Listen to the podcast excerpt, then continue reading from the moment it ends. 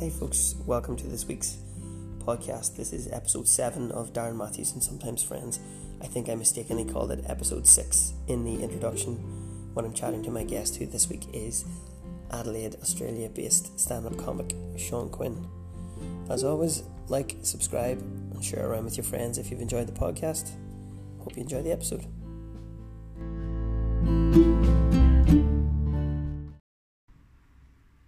Hello everyone, and welcome to episode 6 of my podcast, Darren Matthews and Sometimes Friends. I'm joined today by an old friend of mine from back in the old country.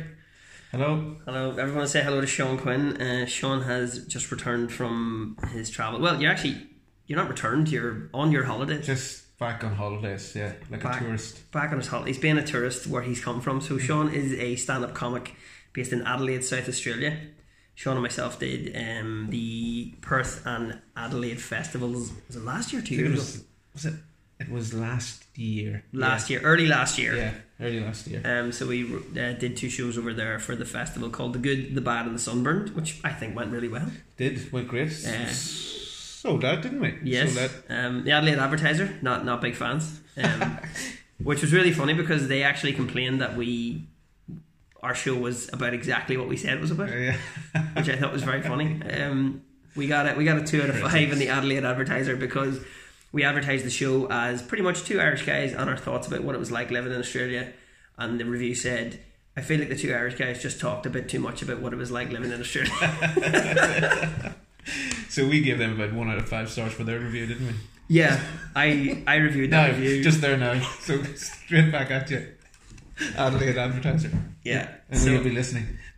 Yeah, we're currently sitting in our very expensive recording studio, better known as my kitchen in Belfast, and we're being fairly hipsterish and having a wee craft beer. We're covering up our alcoholism well, aren't we? We're not saying we're going on the piss. We're actually doing some beer tasting. Yeah, it's we're not hipsters actually. We're just in our 30s. Yeah, just about. Yeah, just about. Quinn's hanging in there. So if you hear anything clinking, it's just the tin hitting the table. Don't be panicking. So Sean, how long are you home for? Home for a week. I came last Thursday, and I'm going this Thursday. Halloween. That is a long way to fly for a week, you would say. A week. Well, I'm not going straight back to Australia. I'm stopping off via Thailand for 2 weeks. Yeah. So see, isn't his late 30s? Unwed. No, my girlfriend is meeting me in Bangkok. Okay, dead on. Let's hope I just give her the correct date to be there. I didn't get there 2 days early by mistake. Oops. Back, you're in Beijing. Oh no, did I say Beijing? I meant Bangkok. Oh well, stupid dyslexia. Book them flights from. Guess I'll just have to paddle my own canoe here for a while in Bangkok. No, that's okay. So I was gonna say how you find it being home. More importantly, I kind of want to talk to you about how do you find it out there. You're gone a long time now. I am. I suppose you could say that. Yeah, gone a long time. 8 years. In Australia. In Australia, yeah. 4 years in Brisbane, 4 years in Adelaide. Okay. So I still think that I'm sort of on holiday over there as well a little bit. You know what I mean? Even though I'm, been there for 8 years and settled in a lot of ways. But, I come home nearly I've been home every year for a holiday. I think, yeah. 12 to 18 months anyway. Come back and see everybody, catch up with everybody. So even though I'm on the verge of becoming a citizen, Australian citizen, I still have links and feel connected to back home, you know what I mean? I still call it, the fact that I call it back home. Yeah, you know what I mean? That's true. Well, so is it like an amount of time you have to be to get your citizenship, or you have to get better at that accent first before they'll never truly accept it? You have to drop a few IQ points helps as well, if you can do that. These craft beers help with that, and then... you can become an Australian. No, that's a bit cruel, isn't it? I don't know. Yeah, I hopefully the immigration department aren't listening to this when they Google you. The final check. We'll just do one final check here. He's ticked all the boxes so far. Wait a minute, he's been talking shit about us. Go on, you can take a joke. Great country, Australia, love it. Great people. Salt of the earth. So salt of the red dirt. Salt of the red dirt. They're so listen though, I think it's It's not specifically an amount of time, like, but it can be. As I said, after a certain number of years as a permanent resident, you can become a citizen, and then it's a matter of filling in. Becoming a permanent resident is the hard one. That's where you have to do health checks and blood tests and different criminal checks and stuff. And once you're there for a while, they sort of monitor you and test you out and make sure you haven't done anything wrong. Then after that, becoming the citizen is actually quite a straightforward procedure. You just fill in a form, give them loads of dollars, and then they'll say, yeah, do a ceremony. You have to do the ceremony. I'm only waiting on the ceremony, some sort of Australian ceremony. Is that, did they always do them on Australia Day, or does it, can it be whenever? No, it can be whenever now, I think. Yeah, okay. That's right. Yeah, there are some on Australia Day. Yeah, but that's kind of like, what's that like? That's the equivalent of the 12th of July over here, isn't it? Australia Day? Yeah. Yeah. For some people. It definitely the Aboriginal people, Invasion Day, as they call it. Yeah. Right, so it's just like, it's the formation of Australia, and you're just like, no, we've been here for 60,000 years. Yeah. It's their national day. I actually have, I must take it out, I don't have it here with me now, but I remember getting a really cool, it was the Indigenous flag. Yeah, but because I'm a punk rocker, it was the band Black Flag. Oh yeah. But the logo was Black Flag, but then it was the in between the bars of the logo was the Aboriginal flag. Oh okay. I got it over there. It cost me $30, and I was like, this is pretty damn cool. So. Okay, you're doing your bit for the struggle then. I'm doing my bit for high quality cotton goods. Yeah, made in Taiwan by an 8-year-old. Pretty much. That's the problem, isn't it? I know. You help one good cause out, and then you're doing something for somebody else. Say what you want, the stitching's fantastic with those tiny wee fingers. But so I did mention at the start that Sean is also a stand-up comic, such as myself, which means that the population of stand-up comics from Westbrook is now doubled because you start, how long are you doing stand-up now? Probably 6 years, something like that. Because I remember you messaged me when you were gonna start. I done a workshop in Brisbane. Started off there, just like, as I say, done a workshop, done a gig, didn't do it then for another 12 months, went back to it, faffing about in the open mics for a while, building up a bit of material, then moved to Adelaide and sort of had a few minutes then and sort of became more involved in the Fringe Festival down there. Didn't know anything about Fringe Festivals. So over the past 3 to 4 years, I suppose I've just, been taking it more serious and sort of committing more time to it. And that gig that we done that year sort of was a big step up for me. A good kick in the arse. Good kick in the arse, yeah, that's right. It's good. And organising it and, getting used to all that and how it works, and then just going in a pub in Perth to do. Didn't know whether it was going to be 5 minutes or 45 minutes material I had, that sort of way. Yeah, well, I think we were both striking for, was it 25 to a half, and then whatever. We would give each other the leeway that if you were like really kicking ass that night, just take that extra 5. Because we did. I'm trying to remember. Did we have a break? We did. We had to get a pint and here's the next guy. Yeah. So what we did was we worked on the format that Perth was, I suppose we consider my hometown kind of thing in Australia, because I lived there. So Sean would open and bring me on, and then when we did Adelaide, I would open and then bring you on, because that's where you're based. It was a nice kind of format. I thought it worked really well. Yeah, it did. And then obviously once I was in Adelaide, I had nothing to do all day but go to the Edinburgh for pints. That's right. Good.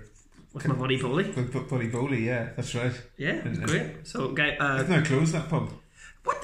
For really? Soon after you've left, whatever the fuck you were at.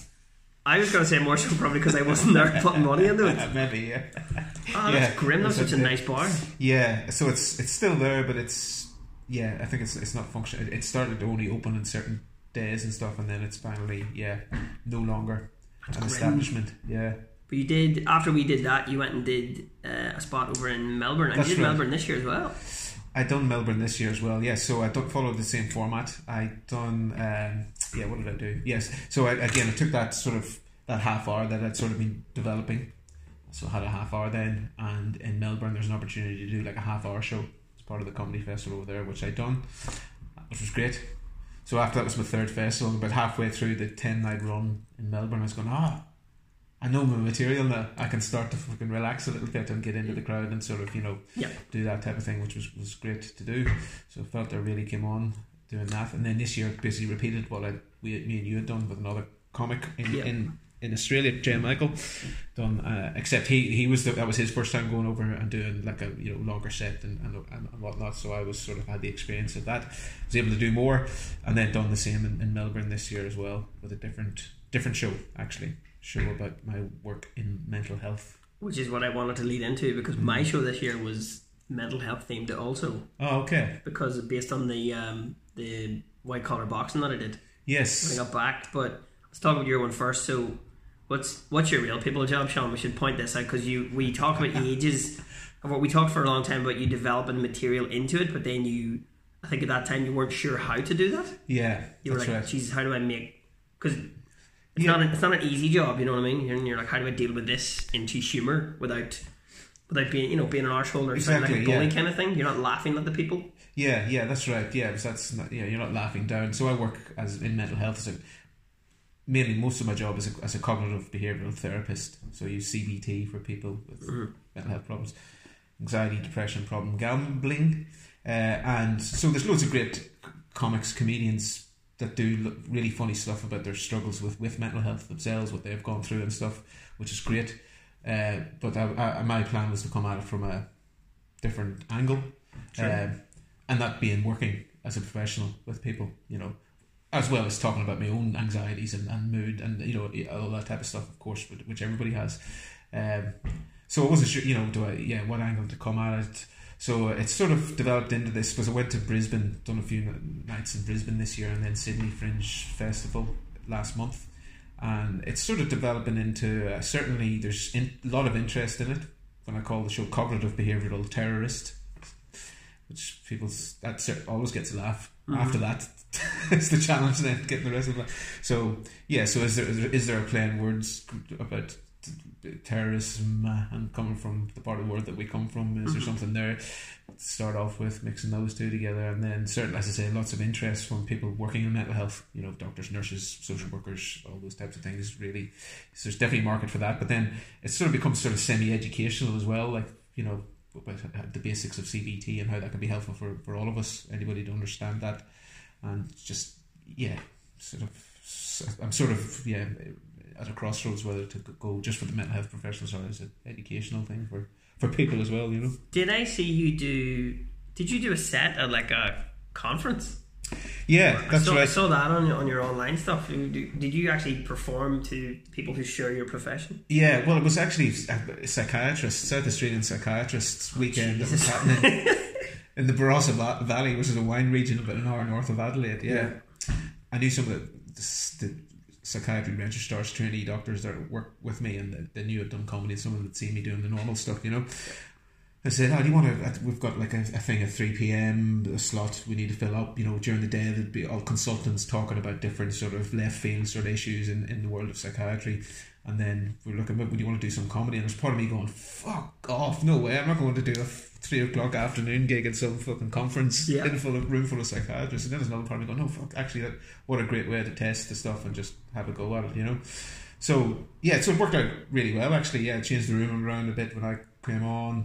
Just a room full of doctors. I used to working with psychiatrists, like one or two, but never in a fucking full room of I would be worried about people like fact checking my material. That's not necessarily true, Sean. Yeah, that's actually, or really just this is all being a big fucking facade. I mean? I've just been thinking that I'm a stand-up comedian for a few years, but really the medication will just kick in, and I'll go, fuck, this is. Nurse, he's out of bed again. Take him back. He's not ready to leave. Yeah, really grim way to find out. It's like some sort of Shutter Island situation where I'm a patient, but I thought I worked here. Yeah, Jesus. So thankfully that didn't happen. I was allowed to leave. So that was good. It actually went quite well. Just a bit of sort of crowd interaction. Brought in some of the normal sort of club stuff you would do with a bit of the CBT stuff that I've been doing as well. So yeah, they were up for it. They were a great crowd, up for a bit of a laugh and quite able to laugh at themselves as well. Yeah, I see. One of the things, because you do CBT, I was always really worried about like if I were to ever go down the route of like partaking in therapy myself, would that then give me nothing to talk about because is my stand up me drawing stuff? You know what I mean? I always said. Stand up, I find that your job is to make people make people make their lives feel a bit less crap by telling them how much, you know, like you're way up worse off than they are. Yeah, sure, and that comforts them. Like people have been working all week, they've had a hard week. Let's go here with this. Let's go here where this guy's life is worse, and that cheers me up. Or at least relatable. Or at least relatable. Yeah, so that happens to me too. Though, yeah. I also had that kind of weird thing where I was just like, I wonder if I ever like went and had therapy, would I then be not as funny because I'm like, no, I don't need to write a joke about that. I can deal with this. Oh, really? Yeah, you feel you might be cured from whatever. Yeah, that would be horrible. I'd say it'll take a while. That's okay. You.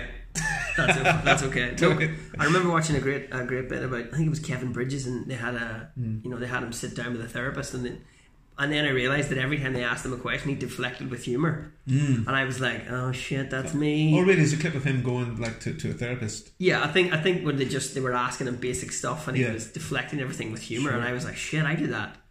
So I was like, fuck's sake, yeah. Would I? Yeah, yeah. Can't give a straight answer. Would this be something that would affect my work if I were to sit down and go, oh yeah, that did happen to me, you know, that kind of thing. And then you'd stop being funny, just start being honest about things and start telling not using humour. I don't like Matthews anymore, he's far too honest. He's far too honest with himself and open. Yeah.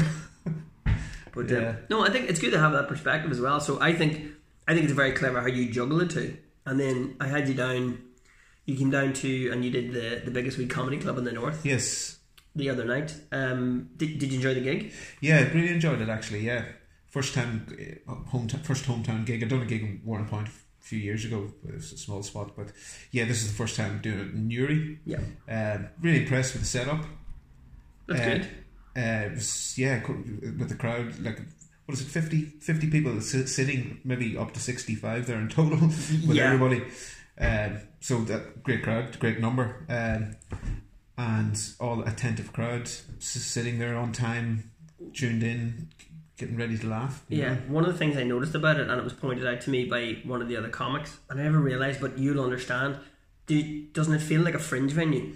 Yes. Because fringe venues, when you do festivals, are never a purpose-built comedy club. It's always a back room in a pub or an attic that they don't use for the rest of the year. Well, that's what I'm saying. I was going to say it felt like a club, like something I'm used to performing in back in Australia, you know, that type of venue, you know what I mean? Yeah. That's not necessarily the comics lounge or something. It's like, a room like that. And yeah, great things can happen in those little rooms. That's all right. I enjoyed it. I'm usually the MC or the host, but I've had a bit of time off. I'm off next month, and Leanne, who's very, very funny, she will be MCing the next one, which is Shane Todd. So it's good because one of the main points of why I enjoy that gig is I want it to be a comedy club that comedians want to perform in, and I want it to be the kind of club that I want to perform in. So everyone gets a few pound, you get good set times, you get an attentive audience, it's well run, we got good PA gear, there's a spotlight, all ingredients that I think really help comedy. Sure. Because how many gigs do you do where they just shove you in the corner with a microphone and like, be funny? Yeah, I'm like, there is, I feel with comedy, there's so much psychology. Mm-hmm. Like when we did the fringes and we were like, we need a spotlight, we need PA gear, we need focal, we need to rearrange this room. Yep. So many ways that help, I think. Oh, for sure, yeah. Make a focus point and how the shape of the room, and it's so, I think the problem is you don't realise that until you've gigged a couple of really crappy rooms, and then you're like, oh, that's why this doesn't work. That's right, yeah. So the gig in McCooey's is straight down the middle, so everyone's in front of you, so they can't get away from you. It's dark and people are looking at you, that's right, yeah, there's nowhere else to look. But they're there to be entertained as well. The brilliant thing about it as well is, it's so nuts, because we were always saying it's very funny, because Newry has 40,000 people, I think. Has it, yeah. Something like 30 that. 30 to 40, yeah. I suppose it depends if you take out the greater South Down, South Armagh region. Yeah, the greater Newry area. North. So we realised that, and I was just thinking, if we can just give 50 people who are... as well, that's probably... Yeah, that's true. If we can just give 50 people who are good crack every month, that's fine. It. And it's been selling out a week or two before, which is great. Perfect. So we're doing good lineups, and also people are now trusting that no matter who's on, it's a good night. Yes. And we have that added thing of, if you can only get a couple hours away from the kids of the evening and leave the babysitter, you're home for 11 o'clock. Yeah. Or if you're kicking on to go and drinking some overpriced gin bar, what you can then do is have a couple of beers here first, have your entertainment provided for you, and then you're free to go off into the night. So we found a real nice mix. Some people come to the show and go home, and you know, it might be they're only a couple of hours out for, or they go for dinner first and come to the gig, and then other people do it, have their few beers and kick on for the rest of the evening, as you did yourself. The good people of Newry love an opportunity to bring a fucking their own cans with them. Exactly. I'm thinking we're going to be getting busier during the winter because, you know, it's cold. Yeah. You can't, if you can't drink in Heather Park, we'll be quieter in the summer, I'm fairly sure. Yeah. No, it was good. It was good crowd. Yeah. You did a bit of local humour stuff as well, which obviously you don't get the chance to do that. No. So I can pull all the local stuff that I'm seeing. Stuff about barcraft in Adelaide. You know, you just as you said, they never get that in Melbourne. Yeah, so it was good fun trying to do that, and the crowd I could tell sort of appreciate that when everybody done real local stuff, and you know, reacting with the crowd and sort of bouncing off them is sort of what they enjoyed. Yeah, which is something that's nice to see you actually develop into doing, because I've always done a lot of MCing work, so I can always go to the crowd. But it's really nice to see you where you're not on script. It's not you're like, here's the material, and if I get the bounce back, I can add. So do you think that's something you're developing more? Yeah, definitely over the past, since last year, it's definitely been that. I've definitely done a lot more of that. In fact, that's where I sort of go to automatically, almost interacting, bouncing off the crowd. The problem is, I suppose, is relying on that too much. Do you know what I mean? Like, it's sort of like, not to forget to continue to develop your material and have that there as well, I think, you know what I mean? Yeah, definitely. You'd be worried that you maybe start a bit, react to something and then go, oh, I forgot where I was going. That's right, yeah. Which I do, which I throw my hands up. Same here, you know. And then I have to find my way back. Find your way back, yeah. It's funny because I remember thinking years ago, long before I did stand-up comedy, about how amazing Billy Connolly was, where he would start a story, drift away off, and he would come back to the original story maybe like an hour later. And I remember thinking, that is absolutely genius. Amazing, yeah. And then when I do it myself, I'm like, you forgot to finish that. You idiot. Yeah, well, that happened the other night as well. Like, I'd gone on to finishing something, and I hadn't set it up properly. I forgot the bit, you know, but you know, managed to bring it round. But I suppose that's the issue with crowd work, isn't it? Which I'm trying to figure out. Certainly, as a comic, I love that. It's up there having a crack. That's where I get the most enjoyment. Where the brain waves are fucking firing, and you're in that flow state or whatever it is, and certainly feels good. But then it's sort of, you know, you can. Is some of the responses you give, are they hacky? You know, outside of a sort of a crowd work. Yeah. You know what I mean, and that's okay because you're thinking on the spot. But then if that's all you're doing, you know, it's not going to be to everybody's tastes either, you know. I think it's a balance, isn't it? And I think it's a real balance, because there are times where I am more than happy to be a hacky bastard, because my number one job is to make people laugh. And if they're laughing and enjoying themselves, I think the main thing or mistakes people make sometimes when they're doing comedy is that never assume you're smarter than your audience. Because I always find that even if I'm gigging in rural Tyrone or somewhere, if you dumb down too much, then they'll be like, rural yeah. You did dumb down for a bit though. A wee bit. Yeah. I mean, obviously you don't want to name out specific places like Cookstown and Coal Island, but it happens. Yeah. No, it's so weird as well to do, and then to do gigs elsewhere. So I mean, you obviously have the taste for doing shows at home, but you're Australian based. Is there anywhere else you're looking to, or anyone else you're looking into? Oh, listen, yeah. Because I can get you a gig in Bangkok. Which I'm where I'm going to on Friday.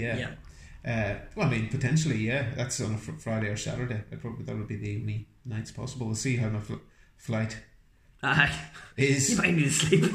Yeah, you know what I mean. With all the time zone, that's why I didn't really want to commit to too much in Bangkok on this occasion. You know, but however, you know. It's always like, oh, then you don't do it. You go, oh, I wish I had done something. Do you find that with comedy? You know, when you don't look for a gig or don't get a gig, then the opportunity then it comes, and then you go, fuck, I wish I had it. I would, but everywhere I go, I look for gigs. I ended up this year performing in Cambodia because I got chatting to a guy in Siem Reap who owned a bar. I mean, we were in his bar, a lovely bar called Republic in Siem Reap. And the dude was from the Caribbean, and he was like, I own this bar, and he says, we've got like an artist space upstairs, we let dancers use it, and I said, well, look, I'm here for 3 or 4 days. And then he said, why don't we organise a gig? He said, we'll organise a gig, I'll get you a PA system, we'll just advertise it on our local Facebook and stuff, and then whoever comes, we'll let them in for free, and I'll just give you like 20% of the bar sales. Mm. And I was like, cool. 30 people came in, I got a couple of dollars, I performed for about 40 minutes to a completely international crowd, people from all over the world. Oh, really? And it was really fun.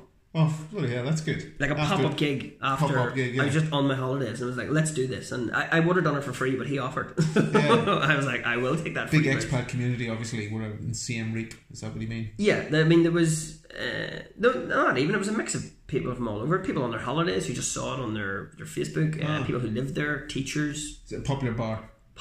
It's good. And it's a really nice bar as well. Lovely food, but a few beers. So it's a good draw. Yep. You're not gigging in the... Yeah, that's what we found in Perth, wasn't it? Yes.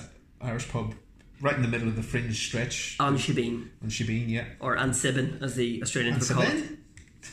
Ansebin, yes. Their Facebook followers, they just posted it a couple of times on their Facebook page, and then tickets started going, yeah. That's all we had to do. It was great. It's a good tip, marketing tip, that, isn't it? If you're looking to sell a show somewhere, go somewhere. It doesn't necessarily have to be known for its comedy, but if they're known on a popular venue and even on Facebook and they advertise it, you know. I thought it was great because when we were in there, the guys were really helpful. Number one, we were right in the fringe hub, right in the middle. Yeah. And I think a lot of the other comics maybe would have thought to themselves, we're not going to lower ourselves to like an Irish pub. Mm. But we were like, let's do that. That's exactly our market, yeah.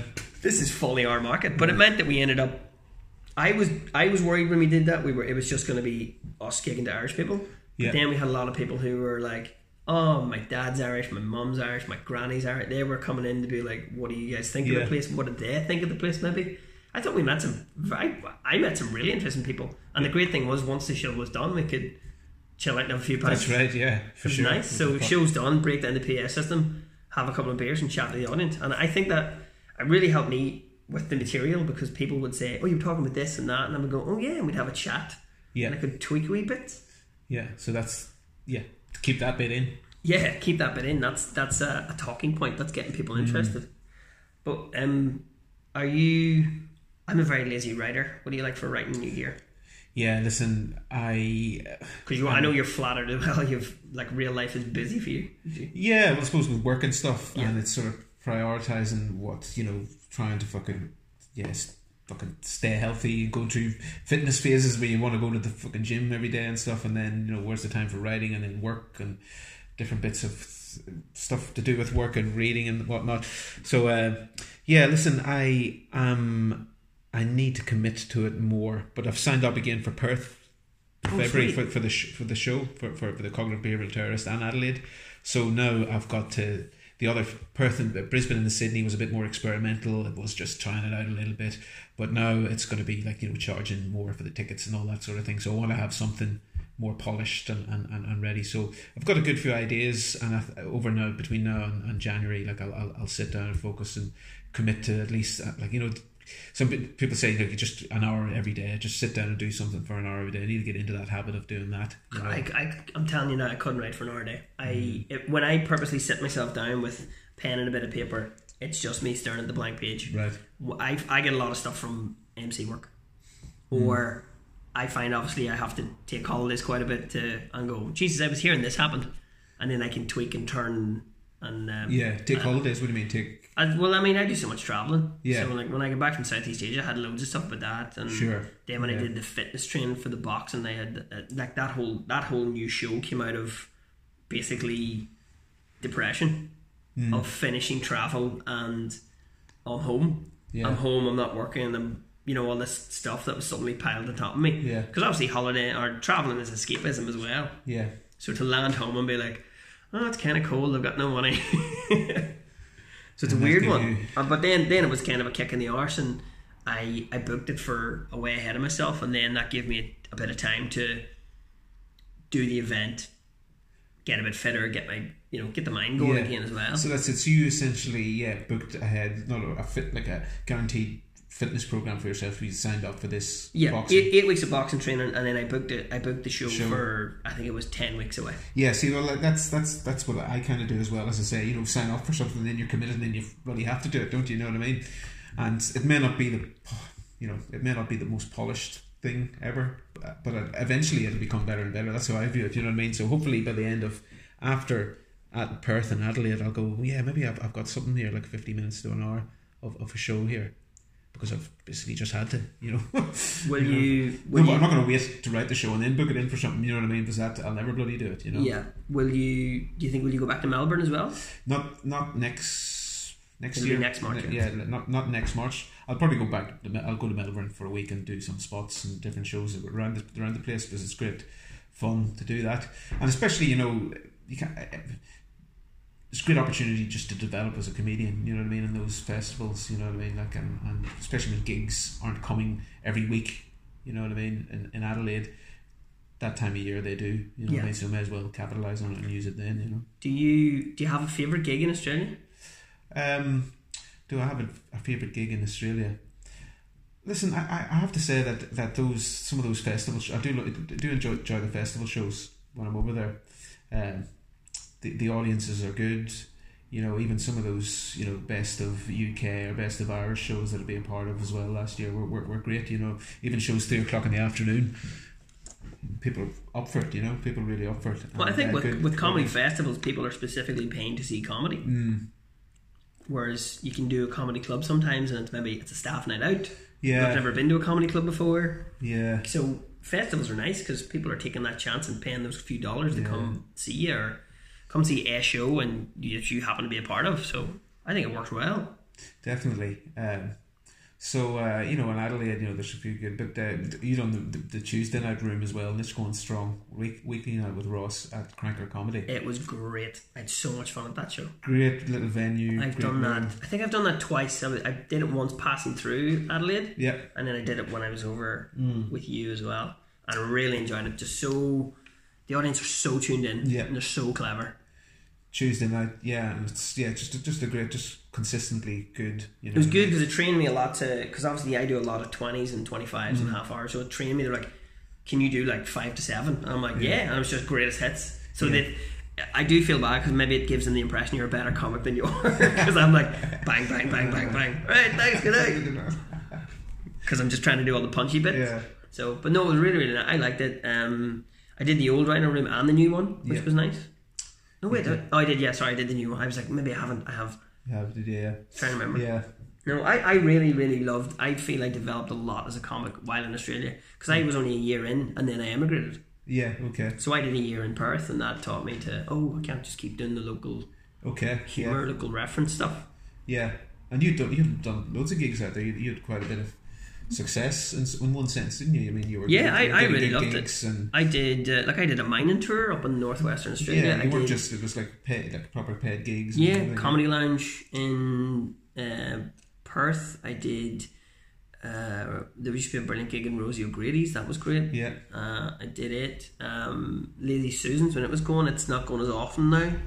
Lazy Susan's was a great place to do like 5 and just keep developing. Yeah, the Brisbane hotel that wasn't it? Yeah. Yeah, the Brisbane. That's a great room. Yeah, really, really purpose-built comedy. Yeah. It's good. They had a lot of cool stuff. I did the Melbourne Festival in 2013, but I did it as like a part of it was called Triations Comedy. Oh yeah. With Brett Blake and Ben Sutton. Oh yeah. So Brett, like English, Irish, and Australian. Awesome.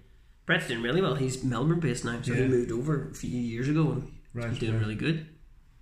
Yeah. So I think he had the format, and it still goes every year. But yeah, there's loads of.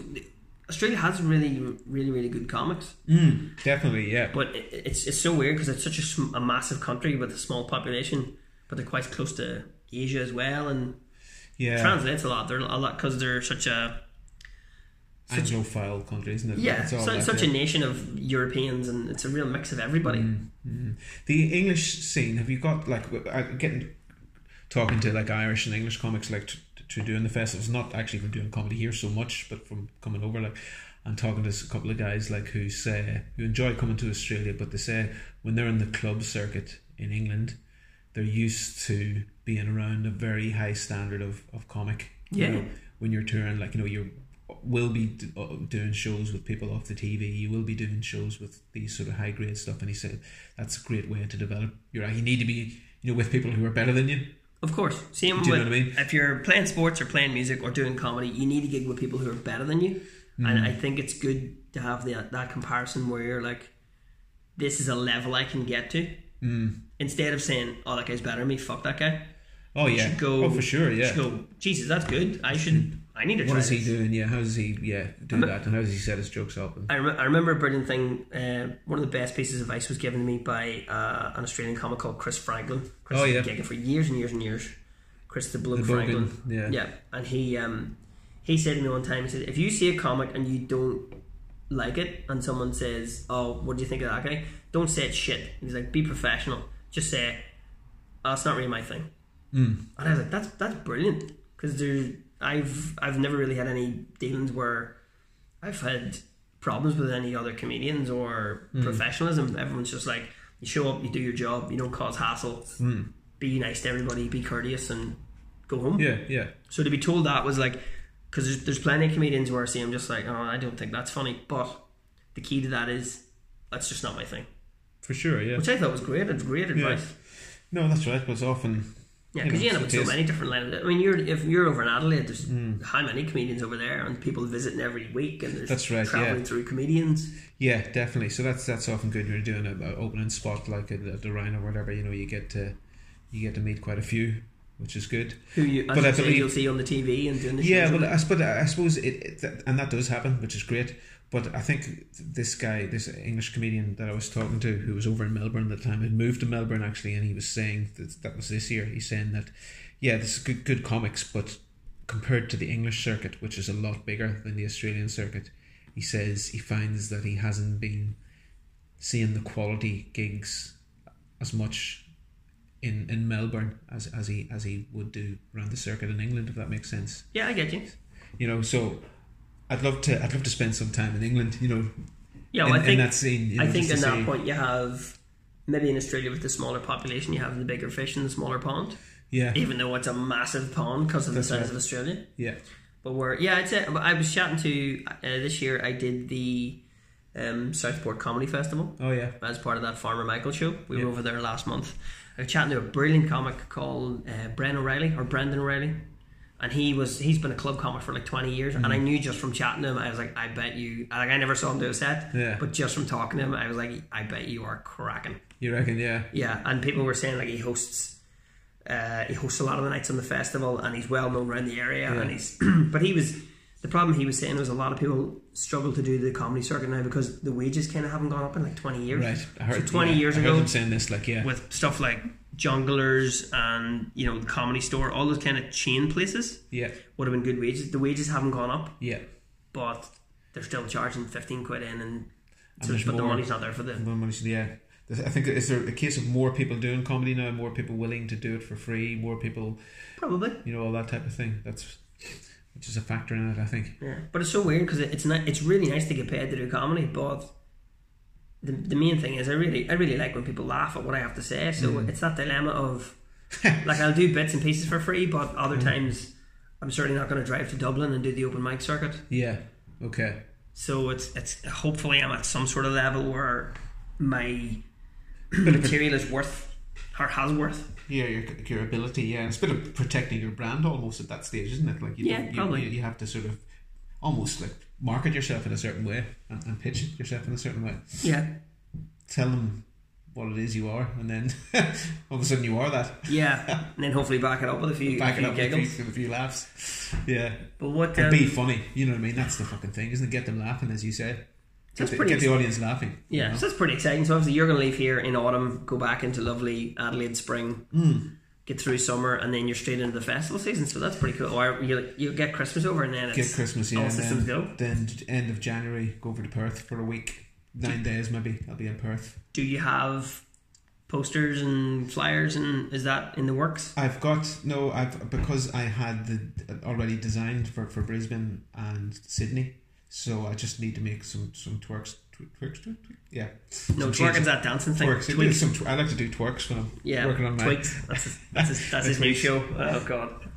Yeah, so that's pretty good. So it'll just be like updating the dates and stuff, you know, and the city. So if I had enough money, I'd be out there with you. I'm going to be doing winter here. Oh yeah, always harsh. So what'll you do? You'll just work and gig and keep developing something in Newry. I think it's kind of weird because you know, from coming from there, as I said to an audience before, I said you're not allowed to say that Newry's shit until you've done something to try and make it a wee bit better. Yeah, there's an element of that, isn't it? That you need to sort of, what have you done to sort of contribute? Yeah, and so for somebody to say, I think a lot of time when people say, well, what are you doing that for? I'm like, well, because it's easier to sit there and call shit on something that someone else is doing. Whereas I'm saying, look, we're developing something, and hopefully, I mean, look into the future. If we can make this work, we can bring bigger comedians, we can draw an audience in. I want more local people to start doing it. I mean, if me and you are the only people from bloody Westbrook, and I can count the comedians from Newry on one hand out of that population, that's crazy. You reckon?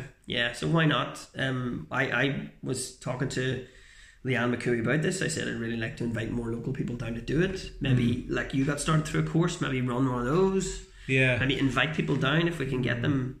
I'm sure a lot of people thought I'd love to try that, but there's no avenue for it. Yeah. Or consolidate. I suppose it's about consolidating what you have as well, isn't it? You know, one of the reasons maybe why it's working at the minute is because it's on.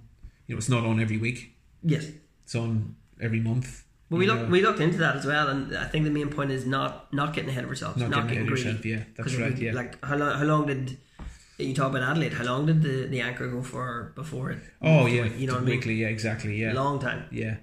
And just finding out why it works and what works, and keeping the standard reasonably good. Definitely, that type of thing, isn't it? You know, but I think you needed to go monthly to produce the comedians who people will now come see 2 weeks out of a month. Yeah, because if you're going to see the same lineups all the time, you're like, what's the point of this? Yeah, exactly. Whereas we can bring it through, rotate, twist, turn. Yeah. So what is it? Is it monthly at the minute? It's monthly. Monthly, yeah. Okay. I'm happy with monthly because exactly. If it always sells out, then there's no rush, and we look into second shows and added dates and stuff. But there's no rush. Let's get the first year over, see where we can go. Yeah, that for sure. Yeah, and it's almost like selling out creates a bit of sort of anticipation and excitement, doesn't it? Of course. As we say to people, if you didn't get a ticket this month, buy it sooner next month, yeah, all that type of stuff. I would love it to be sold out every, because then obviously it's something we don't have to worry about. We know everyone's getting paid, and I can keep attracting, and then once people know that that's a club worth going to, we can attract hopefully bigger names in comedy, and then we can look into bigger venues, bigger shows. But we need to create I said years ago, we need to create a market for it, a culture of comedy. Yeah, that's right. No, but just like there's some of the mates that came along there the other night who, you know, from Newry, but you know, are much disenchanted with the number of things you can do on a Saturday night. So they were impressed with it. Like, going, so see you next month, boys. Yeah, for sure. Next month. That was definitely interesting. And you know, this was brilliant, fantastic. I'll definitely be back to this. And in true Newry style, you never see them again. You know? Yeah, well, which is what we need to work on. But you know, you get them if you get whatever percent of people that come. You know, it's not going to be everybody coming back, but you know. Get the numbers in, eventually you'll get a few back and a few more and a few more and a few more, isn't it? I said if people come, we're every month I get up and I say who's been here before, this is the first time. Every month we've had a lot of people who are, it's their first time at the gig, but obviously word of mouth is spreading, or what did you do at the weekend, and that's great. We want to keep building on that. So, and Leanne does a brilliant job. She has a brilliant social media following. She does, yeah. So she's great because she advertises and she puts it up and lets people know, and you can only buy tickets from her, which is great. Yeah. Because I always said I want it to be something that helps the venue also. So it works for everybody. Yeah. But would you come back if you were home? For sure, definitely. Brilliant. We will organise that when you're back. Make sure, and I hope so. You have to keep it going then. Yeah, exactly. Because you're only home every 12 to 18 months. That's right. So you've one of the other things as well I meant to ask you. How do you? I mean, your professional career versus. I'm going to take a week off and go to Perth, take a few days off and go to Adelaide. I mean, obviously it's feasible in Adelaide, you can work in a shift pattern, but it's got to be tough getting out of work and then going to a gig. Yeah, like, you know, when I'm doing both in Adelaide, for example, it can be, like that first year when I started doing the festivals, you know, it was like, it takes you're taking all day to psych yourself up and get ready and stuff. Yeah, what have I done? What about, and then you're just switching from one code to the other. The more you get on and do it, the easier it is, but no, like, holidays, you get leave. Like, I've got leave to take, you know what I mean, each year, so I use that, and I'll do that in Perth, so that'll be great. I'll be free all week to sort of work on the show and everything. And Adelaide, I'll do a mixture of sort of a few days off, some days at work, some days at home. Yeah, so that's okay. Look, I think if you can find the juggle of it, then that's brilliant, man. At the minute I can find the juggle of it. Like, I suppose ultimately, like, the more enjoyment you get out of doing the comedy and stuff, I'd like to. Is there a way I can start to do more of it? Definitely. And get an income from it to pay bills and stuff, you know. I think based where you are as well, you're in a perfect location to do obviously all of Australia, and then definitely look into the Southeast Asian scene, because when I was there, it was brilliant. They're so nice. The audiences are fantastic. As I say on stage, it's really awkward to find out that you're the person who speaks English the worst out of everybody that's in the room. Yeah. And so listen, just work on my act. You know, that I want to be ready for that. You obviously want to take opportunities, but I think there's an element of being ready for it, though, isn't it? Not getting above your station before your time, maybe a little bit. You know. Yeah, I've definitely been guilty of that previously. So yeah. I've done that.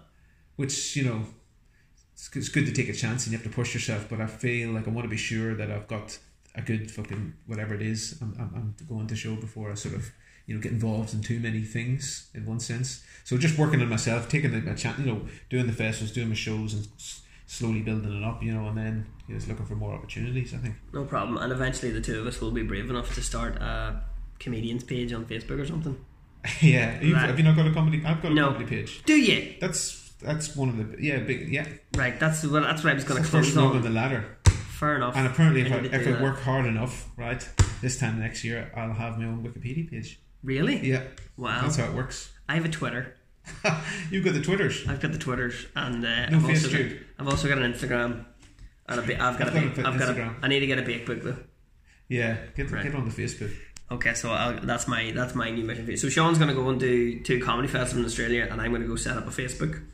Right, so well, we can sign off on that then. What is your Facebook if people want to follow your comedy page? It's at the THEE Sean Quinn, SEAN. The Sean Quinn? At the Sean Quinn, yeah. You're getting ahead of yourself, son. Well, it was the only bloody thing that was free. Sean Quinn was taken, this Sean Quinn, and then it was the Sean Quinn. So. Got you. So this Sean Quinn is looking forward to you getting extra fans off this podcast then. Yeah, that's right. Whoever the Sean Quinn is, someone would say. Okay, so guys, Facebook, and you will find this man at the Sean Quinn. Okay, on the social medias. So, Sean, thank you very much for coming in to join me today. Thanks for having me. No problem. Well, I'm trying to be able to have a beer now, a cup of tea, but we'll figure that out off air. So, everybody, thank you very much. If you've enjoyed the podcast, as always, like, subscribe, and share it with your wee friends. You'll find this bad boy on Spotify and Podbean and all of the other lovely places that my Anchor app pimps out my podcast too. So I should really get a list of those, because apparently I'm all over the place, but that might just be my mental state. I'm not totally sure. No problem. So Sean, thanks very much again. Say bye, Sean. Goodbye. Bye, Sean. Bye, Sean. I am Sean. That was the thought we'd end on a joke, but we fucked that up well. Thanks guys, take care, chat to you next week.